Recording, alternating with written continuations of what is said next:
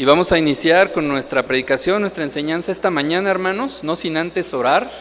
Les quiero invitar a que me acompañen en una oración y vamos a darle gracias a Dios por esta mañana, por las bendiciones que Él nos da y pedirle que toque nuestros corazones esta mañana, hermanos.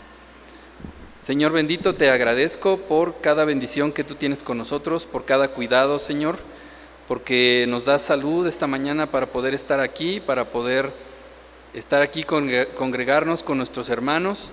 Te ruego, Padre, que tu palabra, siempre que nosotros estemos dispuestos a abrirla, a escucharla, toque nuestros corazones, toque nuestras vidas, nuestras familias, Señor. Te lo suplico en el nombre santo de nuestro Señor y Salvador Jesucristo. Amén.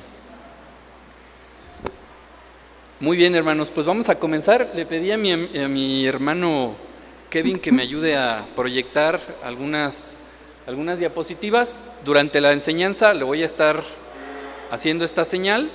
Eh, solo para que usted sepa, quiere decir que le pido que me apoye a cambiar a la siguiente diapositiva, ¿sí? a la siguiente lámina. Entonces, hermanos, he titulado esta mañana al tema Nosotros también vamos.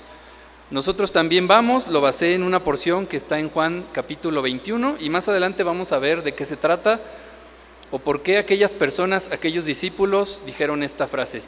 Así que vamos a comenzar, hermanos. Por favor, mi hermano, si me ayudas con la siguiente, la siguiente lámina. Quiero que comencemos hablando un poco del contexto en el que nosotros vivimos, hermanos, de este mundo en el que nosotros vivimos, de esta ciudad, de este país de, esta, de este mundo en el que nosotros vivimos, hermanos. ¿Qué encontramos en él? Bueno, pues podemos encontrar ahí, hay solo algunos ejemplos, podemos encontrar violencia, hay hambre también en este mundo, hay desigualdad, no solo en México, también en el mundo en general hay desigualdad, hay, hay conflictos entre personas, entre naciones, entre dirigentes, hay injusticia, hermanos, también, hay fanatismo también en nuestro mundo, de eso estamos rodeados. Todos los días vemos cosas terribles en las noticias, vemos cosas terribles en otras ciudades en nuestro país, sí, pero también en otros lados, ¿no? Y nosotros mismos lo experimentamos. Si nosotros hablamos de violencia en nuestro país, es una situación grave. Pero yo hablo esta mañana de violencia también como aquello que vivimos todos los días en nuestros trabajos, Probablemente y tristemente en nuestra propia casa estemos viviendo algún tipo de violencia. Recordemos que la violencia no solamente es física, hay otros tipos de violencia también. Y no me estoy refiriendo, como decía, a esas cosas magníficas que a veces escuchamos en las noticias acerca de veintitantos eh, asesinados, me estoy refiriendo a las cosas que vivimos diariamente. Y basta con ir al trabajo para encontrar violencia, ¿no? Y probablemente uno de nosotros también ejecuta la violencia contra otro compañero de trabajo, ¿no? Se equivoca y ¿qué sucede en los trabajos, hermanos? Haces notar que el otro se equivocó para que tus errores o tus fallas sean menos evidentes. Eso es comunísimo en cualquier trabajo, hermanos. A los demás les gusta señalar cuando tienes un error. Probablemente a ti también, tú seas de ellos, ¿no? ¿Para qué? Para que sus errores o sus fallas sean menos evidentes. La violencia te vive en muchas, en muchas, la violencia y todas estas cosas de las que estamos hablando, ¿no? Hace unos días iba yo en la avenida, me iba a incorporar a 5 de febrero y de verdad no me di cuenta que me atravesé, era una chica en una camioneta Ranger blanca, doble cabina, no me di cuenta, mm, alcancé a, a notarla de reojo y me volví a dar el volantazo para regresar a mi carril. Sin embargo, la señorita quedó muy molesta conmigo y me lo hizo saber todavía un kilómetro, este, mientras yo iba atrás de ella, ella iba con su mano en alto, por supuesto iba conduciendo, pero iba con su mano en alto, yo la alcanzaba a ver por el, ¿cómo se llama? El, medallón, la parte de atrás, y es el medallón, ¿no? Yo la alcanzaba a ver, iba haciéndome una seña con la mano, con un kilómetro todavía. Y la manera en la, como, en la que yo reaccioné, la verdad es que me dio coraje. Y le aceleré y dije, aquí me le voy pegadito que sienta el rigor, que le piense antes de levantar la mano. Y de pronto dije, bueno, pues ¿qué estoy haciendo? no? Estoy también eh, cayendo en lo mismo, cayendo en una situación de violencia, de lo que ustedes quieran. Yo como cristiano no debería responder así. Yo como cristiano debería pensar un poco mejor las cosas. Y de verdad, por más que yo quisiera hacerle saber a esa señorita que yo no me levanté esa mañana pensando a quién molestarle la vida, sino que fue un error, como seguramente a todos nos ha pasado en el coche, hermanos, o alguno de nosotros nos ha pasado un error así y que te dicen de todo, ¿no? O, soy el único, hermanos. Un descuido, la verdad es que a veces pasa un descuido, ¿no? Y pasa, pero pues como cristianos estamos llamados a pensar las cosas dos veces, hermanos. Así que eso es lo que nosotros encontramos en este mundo. Y vamos a leer Primera de Juan, el texto que está aquí en la lámina, Primera de Juan, capítulo 5.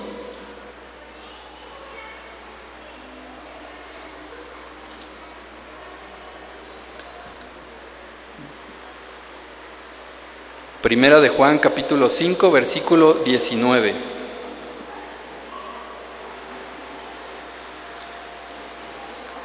Yo se los leo si me permiten. Dice en la nueva traducción viviente. ¿Necesito alejarme un poco más o así está bien? ¿Sí? Primera de Juan 5, 19. Dice, sabemos que somos hijos de Dios y que el mundo que nos rodea está controlado por el maligno. Lo leo otra vez. Sabemos que somos hijos de Dios y que el mundo que nos rodea está controlado por el maligno. Y aquí sale un concepto muy importante que vamos a ver nosotros esta mañana, hermanos, que es el mundo. El mundo, hermanos, y tal vez nosotros nos preguntamos, ¿qué es ese mundo según las escrituras? Seguramente ya hemos escuchado mucho acerca de esto, seguramente sabemos bien de qué, se, de qué habla el contexto. Cuando en este versículo, en este pasaje se habla acerca del mundo, no quiere decir, no se habla acerca de la creación, por ejemplo, sino se habla de otra cosa. Entonces, ¿qué sería ese mundo? Bueno, pues encontré algunas definiciones que yo estoy seguro que más de alguno aquí las ha escuchado o las ha visto alguna vez, pero nos va a ayudar a entender de qué se trata ese mundo del que habla esta porción. ¿no? Entonces, por ejemplo, el mundo es un sistema pecaminoso, el mundo es la sociedad humana sin Dios, también encontré que se le llamaba el sistema mundano de Satanás, y una que a mí en particular me agrada un poco más, es un sistema que aparta a los seres humanos de Dios. Es un sistema que aparta a los seres humanos de Dios. Ahorita más adelante vamos a ver, bueno, quién, cómo se creó, quién fue el creador, pero yo quiero quedarme esta mañana con esta definición, que es el mundo, según este pasaje, el sistema que aparta a los seres humanos de Dios en general, no solamente cristianos, sino al mundo en general, porque también estarán de acuerdo conmigo en que el cristiano también puede ser parte de ese sistema, o, no parte de ese sistema, pero puede también caer, vamos a decirlo así, en las garras de ese sistema, que está preparado justamente para eso, para alejar al ser humano, para alejar al corazón del hombre de Dios. Ahora vamos a ver, hermanos, cómo se originó ¿Cómo se originó eso? Porque el plan de Dios, el plan original en la creación, cuando nosotros leemos Génesis, los primeros capítulos de Génesis, era algo muy diferente a lo que nosotros vivimos hoy en día. Ese Edén en el que no existía enfermedad, hermanos, en el que no existía esa violencia de la que hablamos hace un momento, ni muchas otras cosas que nosotros padecemos, ni que nos preocupan hoy en día o preocupan a la humanidad en general. Entonces, ¿cómo se originó ese sistema, hermanos? Bueno, pues recordemos que en un principio Adán y Eva, creados por Dios, pues ellos fueron designados responsables de cuidar esa creación. Ellos eran, vamos a decirlo así, los encargados de vigilar y velar por esa creación. A ellos se les dio la encomienda. ¿Qué sucede después? Que viene la desobediencia, Adán se aleja de Dios y había de dos, Adán tuvo dos opciones, hermanos. Adán tuvo la opción de hacer caso a Dios, obedecer a Dios, o ponerse del lado de Satanás. Ya conocemos el desenlace. ¿Qué sucedió? Entonces Adán se puso de parte de Satanás, realmente eso es lo que pasó. Y las manos, y, ese mundo, ese, esa creación original, pues cambió de manos, cambió de estar bajo el mando, bajo la responsabilidad de Adán, ahora a ser designada a ese enemigo, a Satanás. Vamos a Isaías 14, 17, por favor.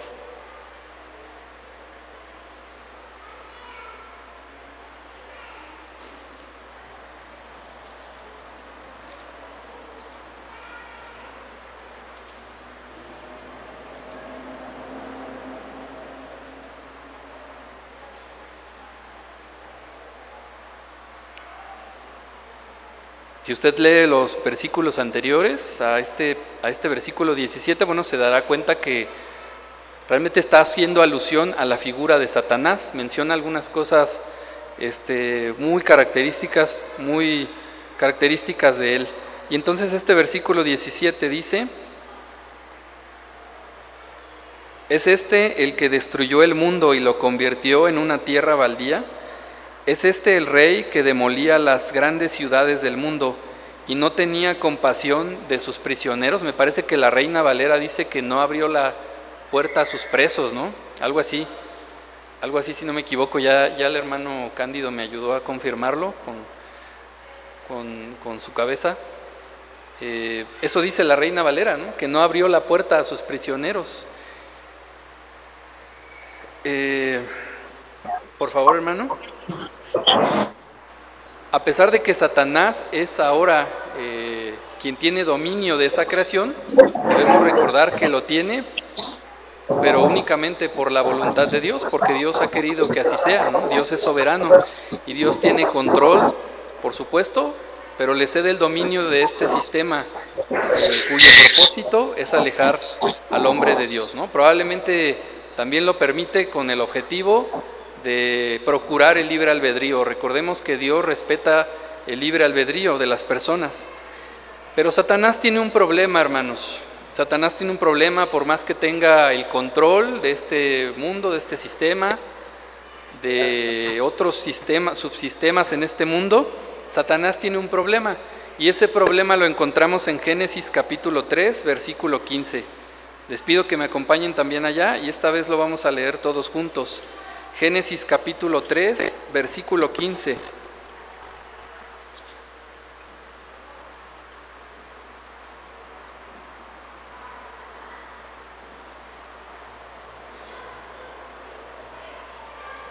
Génesis 3:15. Déjenme decirles como lo dice la Reina Valera y ahorita lo leemos todos en la nueva traducción viviente. Me parece que la mayoría traemos una nueva traducción viviente.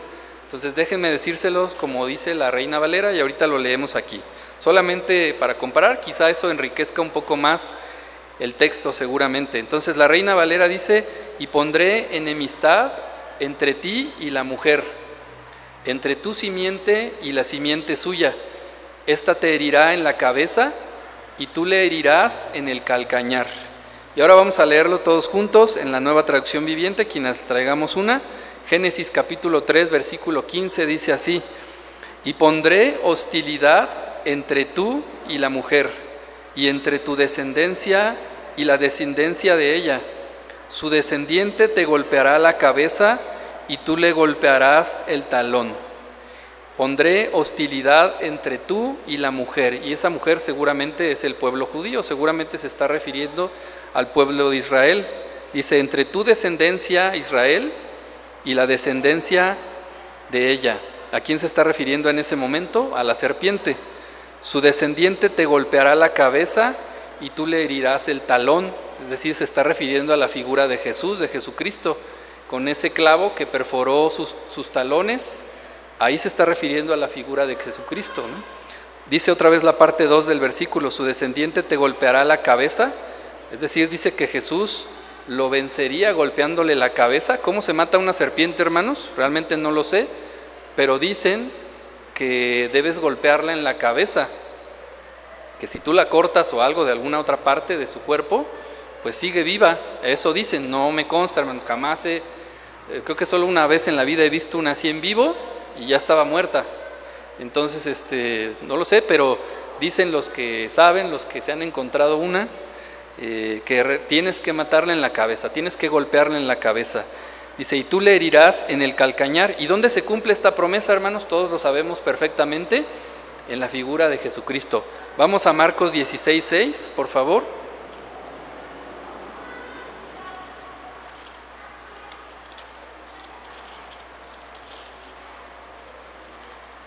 Marcos 16, versículo 6.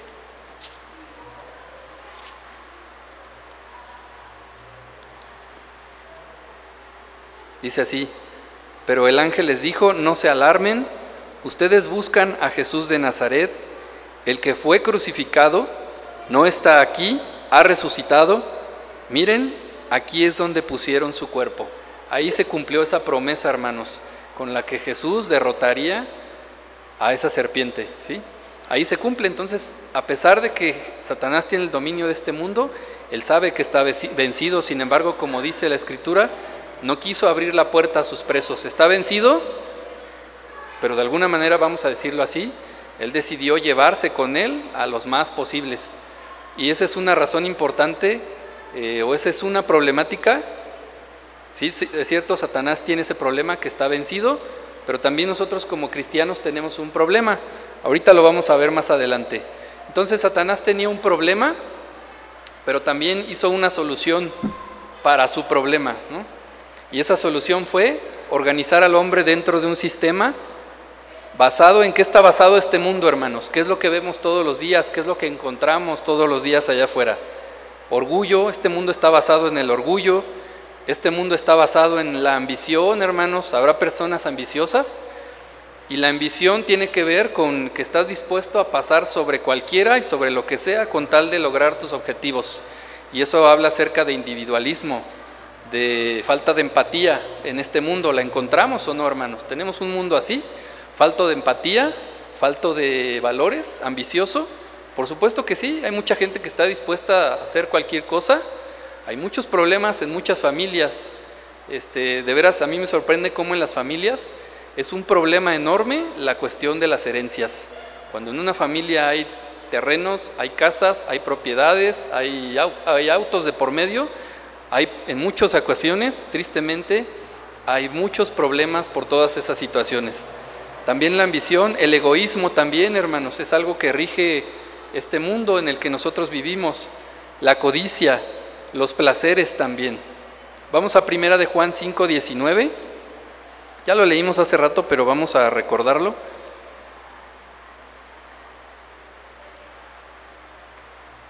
Primera de Juan 5, 19.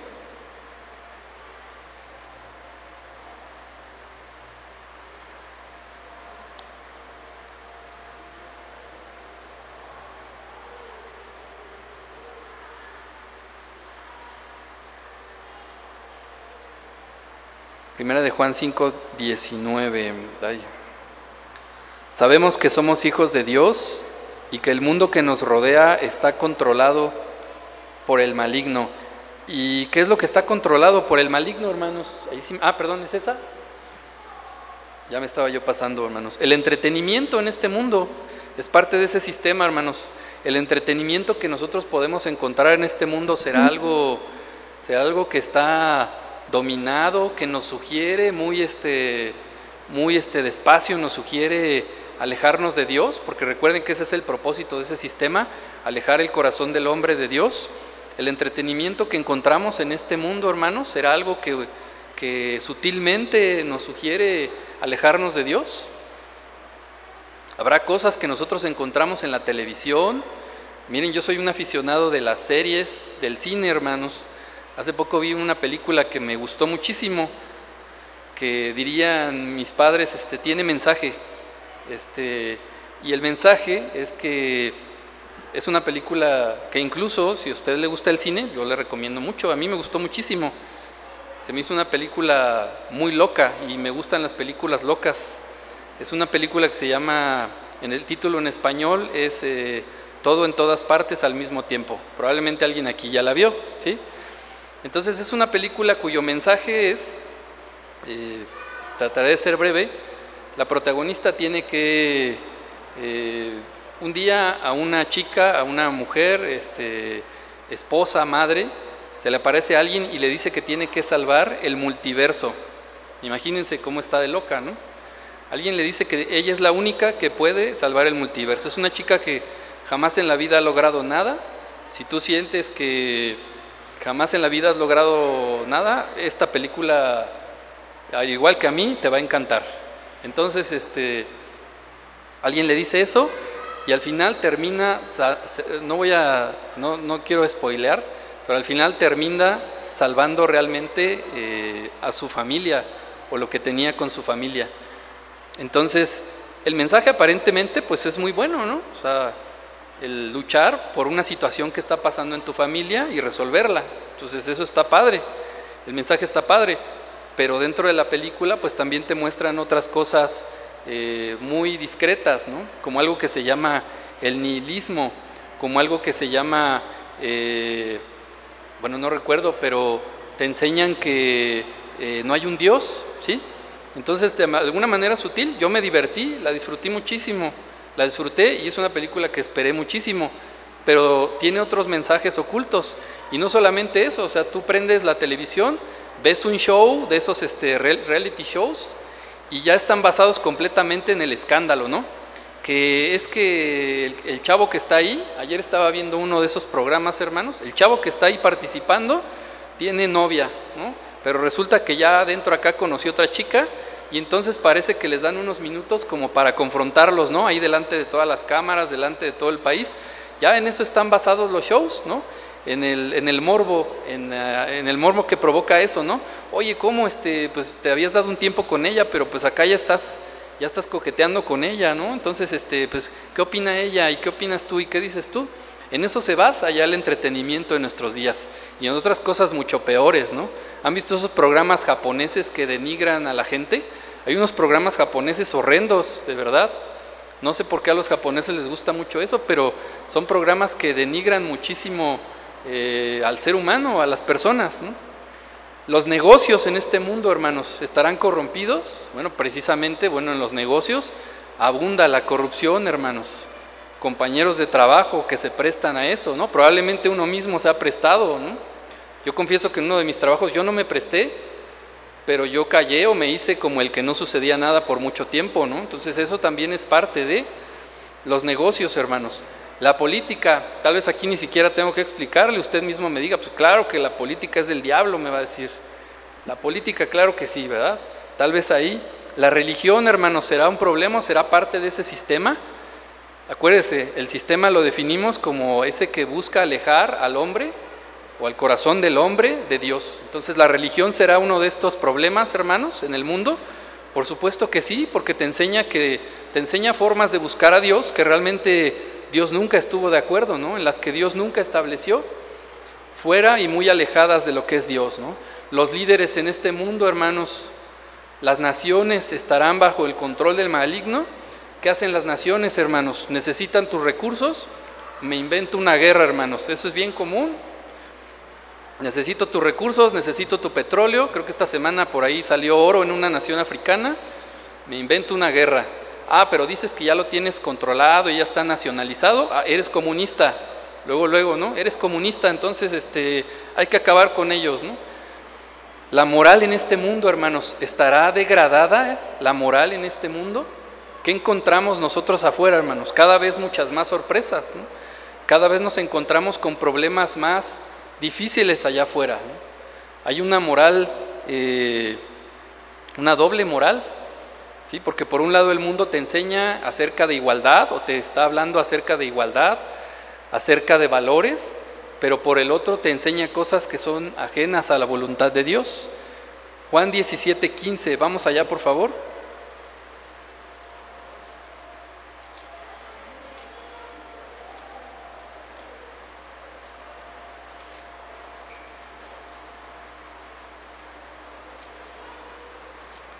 Juan 17, 15.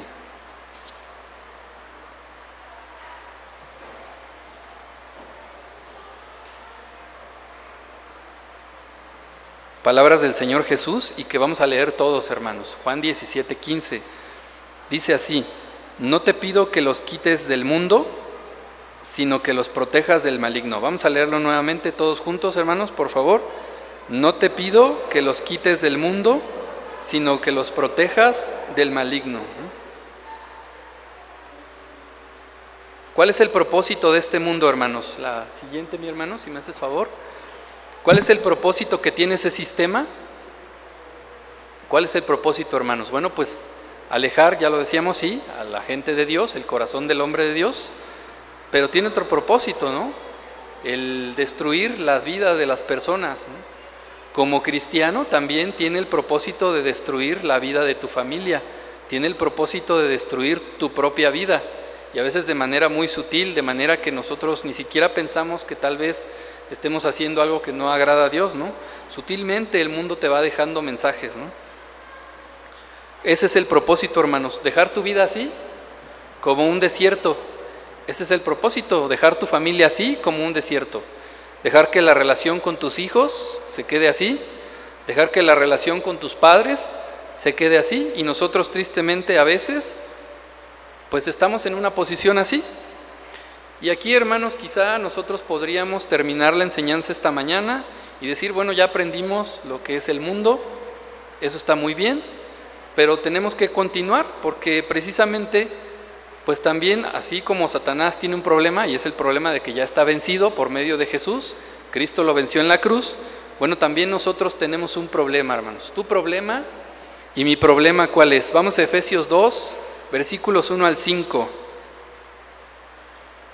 Efesios capítulo 2, versículos del 1 al 5.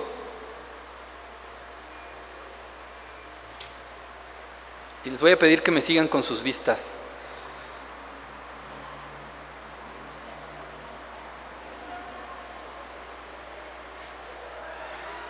¿Cuál será ese problema que nosotros tenemos como cristianos, hermanos? ¿Acaso Dios nos pidió salvar el mundo entonces? ¿Ese será nuestro problema? ¿Dios nos pidió que entonces salváramos el mundo, que le hiciéramos al superhéroe? ¿Eso nos está pidiendo Dios? Realmente Dios nos está, no nos está pidiendo que salvemos el mundo. El mundo necesita a Dios, necesita a Cristo, Él es el único que puede salvar a las personas.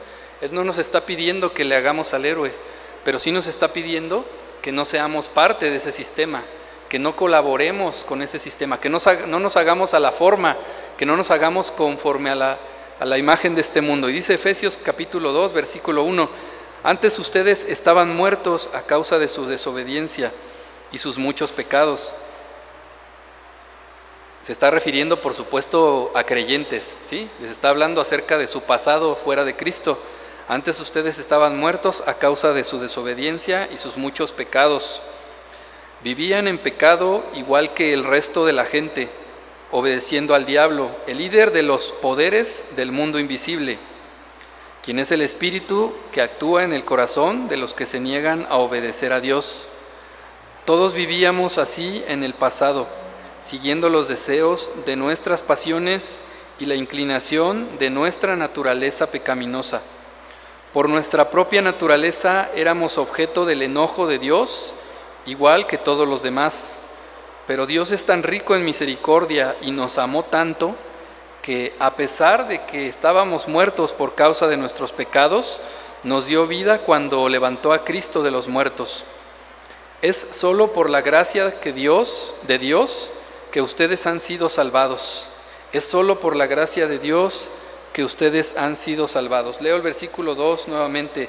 Vivían en pecado igual que el resto de la gente, obedeciendo al diablo, el líder de los poderes del mundo invisible, quien es el espíritu que actúa en el corazón de los que niegan a obedecer a Dios. Y aparte de lo que tiene que decirnos esta porción, hermanos, esta mañana o en cualquier momento, aparte de eso también me muestra otra cosa, hermanos, que esas personas que nosotros estimamos, que esa persona de la que tanto has aprendido, que esa persona con la que tanto disfrutas pasar el tiempo, que esa persona a la que tanto admiras, si no tiene a Cristo en su corazón, tiene un problema grave. No importa si es tu familiar, no importa si es tu amigo, no importa si es el presidente de una nación, no importa si tiene mucho poder, si tiene muchas riquezas, no importa lo que ese hombre sea, no importa que ayude a los pobres, no importa que done objetos a la caridad, no importa, esa persona tiene un problema grande y muy grave. Y eso también es parte de nuestro problema. No quiero sonar muy arjona repitiendo mucho problema, pero eh, realmente ellos tienen ese, el problema de Satanás, ya lo vimos. Quiero que te quedes con eso esta mañana. Que pienses en problemas. Cuando te acuerdes de esta enseñanza, piensa en problemas. Satanás tiene un problema y es que está vencido. ¿sí? Y que Dios es poderoso y Dios eh, le permite hacer ciertas cosas, sí, pero Dios es soberano y tiene el control también sobre él. La gente sin Cristo tiene un problema, por supuesto, que ese problema, en teoría nosotros, ese problema que es el más grande que puede tener un ser humano, en teoría nosotros ya lo tenemos resueltos, ¿no? Pero también hay un problema para nosotros, Y ese es que nosotros debemos ser verdadera luz y sal en donde nosotros estamos. Pero ¿qué pasa si nosotros nos amoldamos, nos hacemos a la, a la forma de este mundo? Bueno, pues que entonces nuestros familiares van a tener muchas menos posibilidades de encontrar a Cristo, ¿no? Que tus hijos van a tener muchas menos oportunidades de encontrar a Cristo, de que alguien les hable a Cristo, ¿no? De escuchar un mensaje en la iglesia que toque sus corazones. Van a tener muchas menos oportunidades si nosotros no hacemos nuestra parte. Entonces, hermanos, ese es nuestro problema. Y hay que ser directos, hermanos. Hay que ser directos. ¿Somos cristianos? El problema más grande que nosotros pudiéramos tener ya está solucionado. ¿sí? El problema más grande que podíamos tener ya está solucionado, que es nuestra alma a dónde se va a dirigir cuando nosotros hayamos muerto. Bueno, pues si tú recibiste a Cristo en tu corazón, tú sabes que estarás con el Señor un día cuando hayamos muerto, ¿sí? Pero hay que ser directos.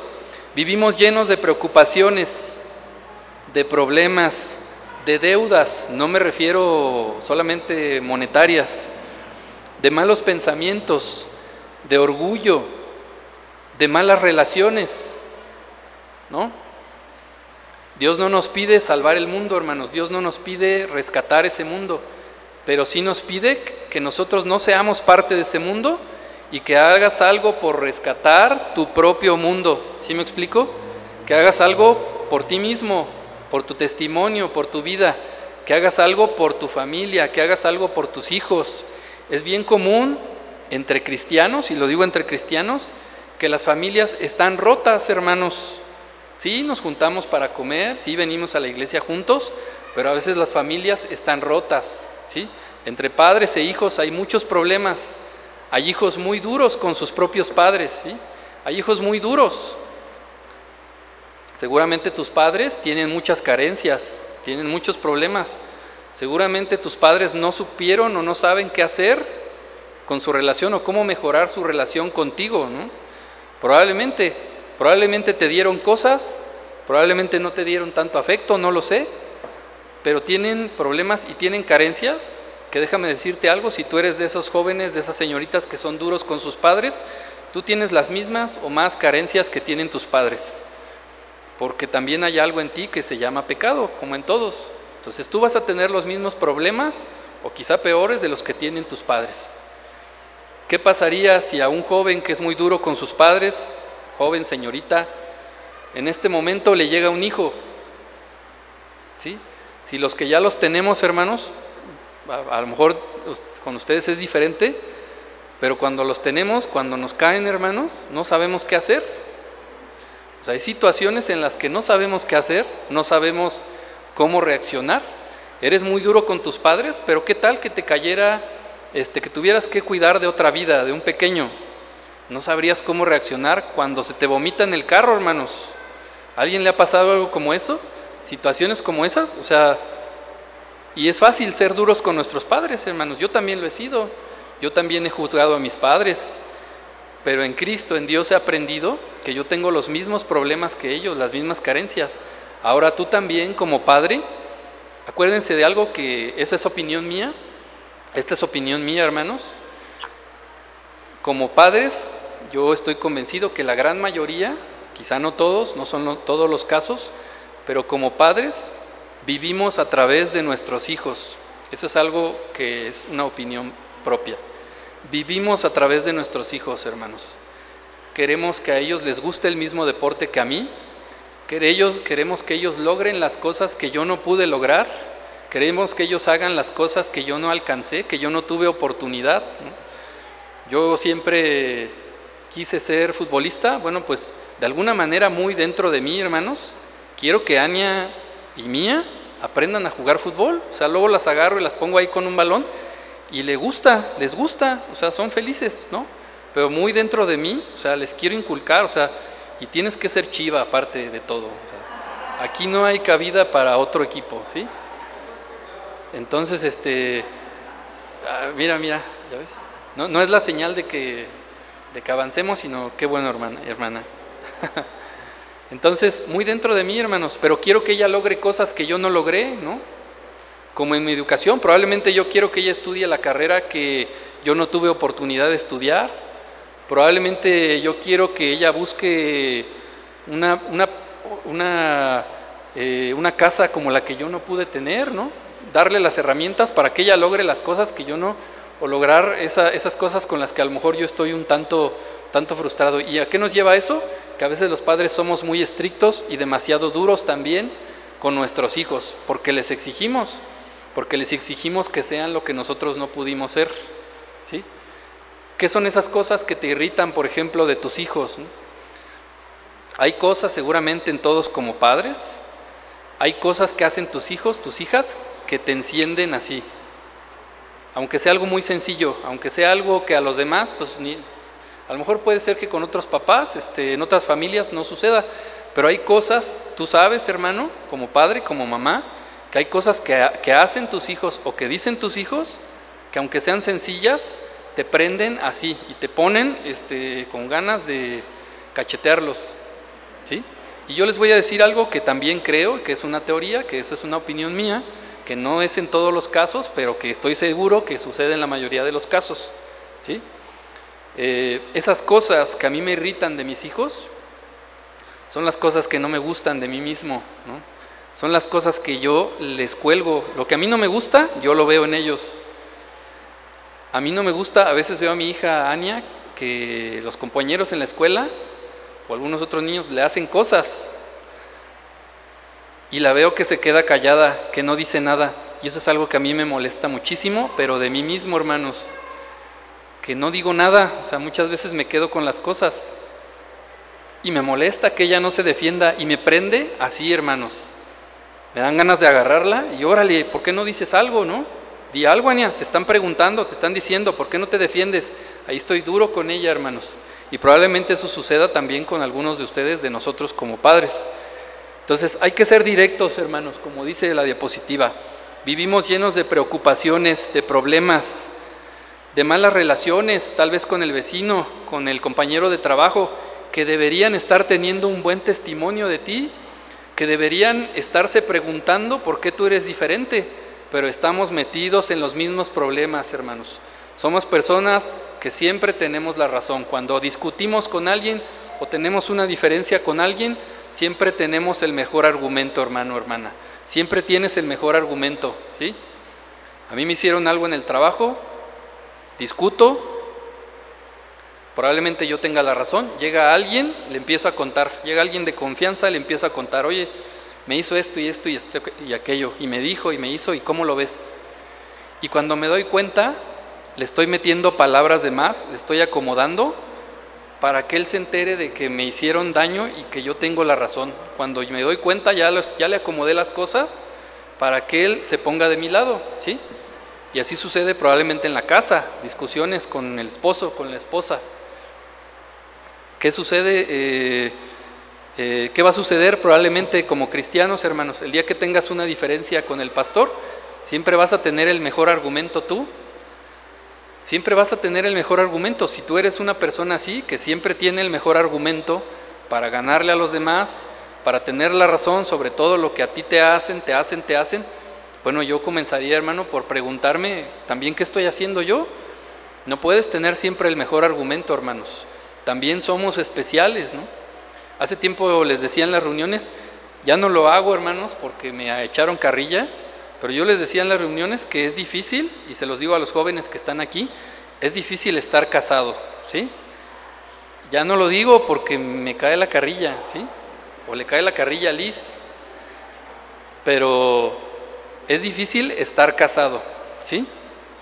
Es difícil, se lo digo a los jóvenes si tienen la idea algún día de casarse, es difícil, Nada más quiero como ejercicio, hermanos, preguntarles, ¿quién está de acuerdo conmigo esta mañana que es difícil estar casado? Ok, ok, ok, hermanos, este, ya no me siento solo al menos, ¿no? Ya no me siento solo. Ya Liz respiró también un poco, ¿sí? Es difícil, por supuesto que sí, ¿no? ¿Por qué? Porque tú estás lleno de problemas, Tú tienes pecado, la otra persona también tiene pecado, ¿no? Eh, y a veces los problemas vienen de cosas tan sencillas, tan sencillas, hermanos, pero nosotros por nuestro propio pecado las hacemos grandes. Yo discutía cuando recién éramos casados, discutía con Liz, porque empezábamos, nos poníamos los dos a doblar la ropa, ¿sí?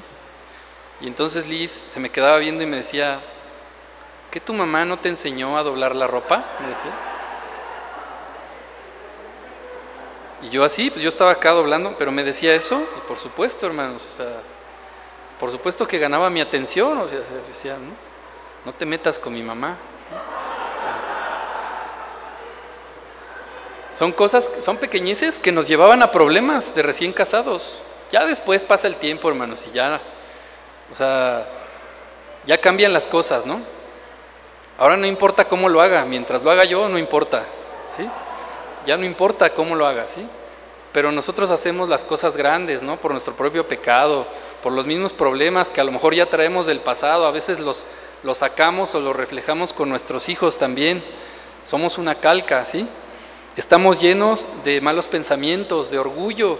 El orgullo no nos permite perdonar, no nos permite buscar el perdón de otras personas a las que probablemente hemos lastimado, porque muchos de nosotros también, hermanos, somos bien buenos para lastimar. Y no me refiero a que llegues y le caigas con un golpe, ¿no? Somos bien buenos para lastimar con la boca, ¿no? Cuando te enojas, cuando me enojo, soy bien bueno, hermanos.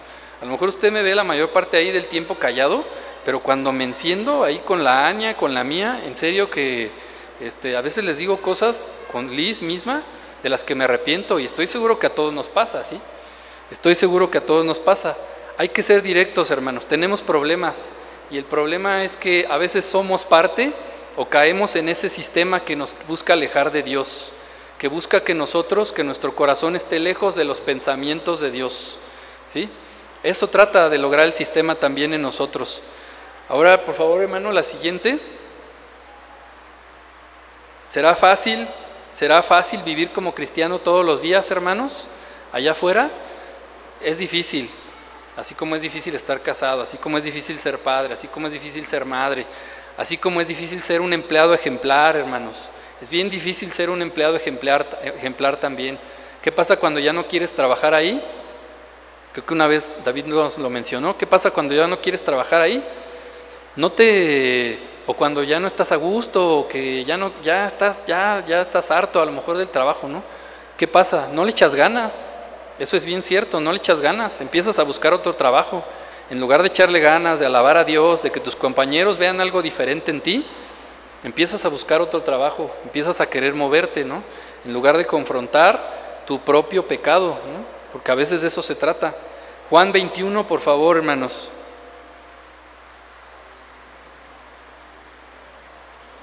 Juan capítulo 21.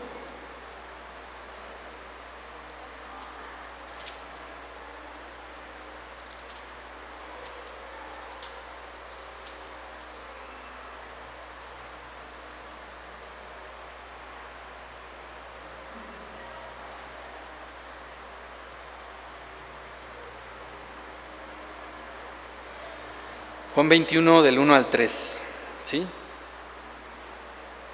Y dice el subtítulo allí, Jesús aparece a sus siete discípulos, así dice el epílogo en la nueva traducción viviente. Juan 21, más tarde Jesús se apareció nuevamente a los discípulos junto al mar de Galilea. Este es el relato de lo que sucedió.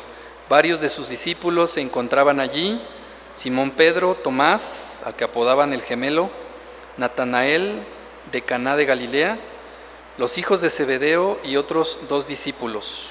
Pues había ahí como siete, ¿no? Simón Pedro dijo, me voy a pescar. Nosotros también vamos, dijeron los demás. Así que salieron de la barca, pero no pescaron nada en toda la noche, hermanos. Ya habían recibido indicaciones que esperaran ahí, pero no pudieron tener la paciencia para esperar, ¿sí? O probablemente no pudieron tener el ánimo para esperar a que a tener una señal o a que el Señor apareciera. ¿Qué dijo Pedro en algún momento? Pues saben que yo mejor me voy a pescar, que era su oficio antes de conocer al Señor. No era un oficio malo, por supuesto, es un oficio digno, pero a lo que voy es que regresó a lo que estaba acostumbrado. Para él fue más fácil regresar a ese mundo que él conocía, ¿sí? ¿Y qué hicieron los demás? ¿Qué le dijeron? Simón Pedro dijo, me voy a pescar, pues nosotros también vamos, ¿no?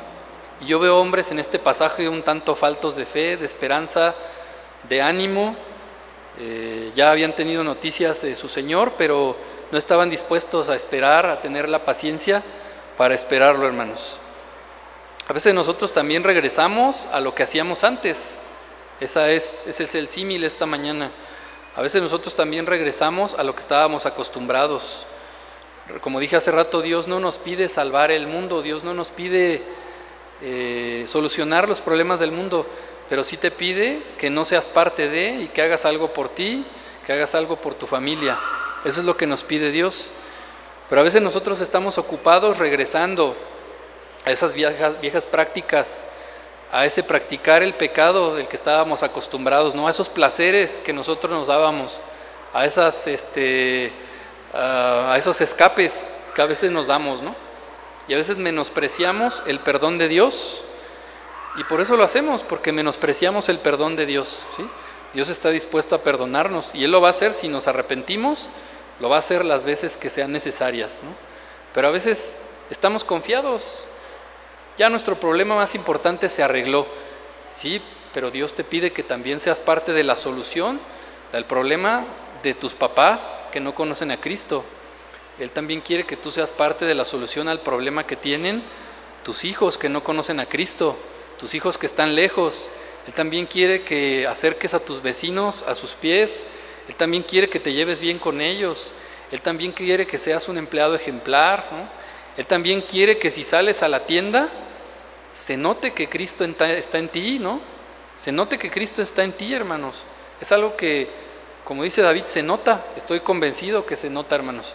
Y a veces no se nos nota tanto. A veces no tenemos el ánimo a veces no tenemos la fe, a veces no tenemos la paciencia, a veces nos falta mucho y olvidamos que nuestro problema más grande ya se solucionó, pero no el de las demás personas, ¿no? no el de esa persona de la que tanto disfruta su presencia, su compañía. Entonces la invitación esta mañana, hermano, es a que hagas algo, a que hagamos algo por arreglar nuestro mundo, que hagamos algo por ser de bendición a esas personas que nos rodean todos los días por acercar a Cristo a sus vidas por medio de nuestro testimonio.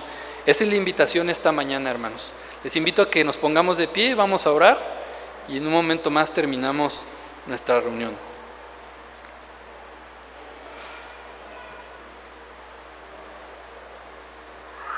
Y vamos a leer el versículo que está en la última en la última diapositiva, lo vamos a leer ahí de pie, hermanos, Juan 16, 33.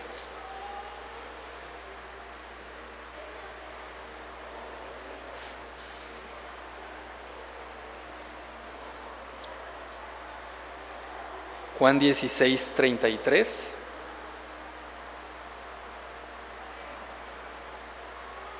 Dice así también palabras del Señor Jesús. Les he dicho todo lo anterior para que en mí tengan paz. Aquí en el mundo tendrán muchas pruebas y tristezas, pero anímense porque yo he vencido al mundo, hermanos. Y recuerda eso cada vez que estés pasando por un momento difícil. Tu problema más importante ya lo resolvió Cristo, hermanos. No hay nada más importante como para que nos robe el sueño, nos robe la calma. Sí, probablemente lo haga un rato, hermanos, pero ya vivir constantemente angustiados, constantemente en ese estado, eso es preocupante, hermanos, y tenemos que hacer algo también por cambiarlo. Ya Cristo venció al enemigo, hermanos, Él está vencido. Ya nuestra alma está asegurada, ya estamos sellados para estar un día en la presencia de nuestro Dios. Entonces vamos a hacer algo por nuestros hijos, por nuestros padres, nuestros familiares primeramente, de eso estoy convencido, y también vamos a hacer algo por las demás personas que nos rodean, y eso es mostrarles a Cristo por medio de tu vida, hermanos. Vamos a orar.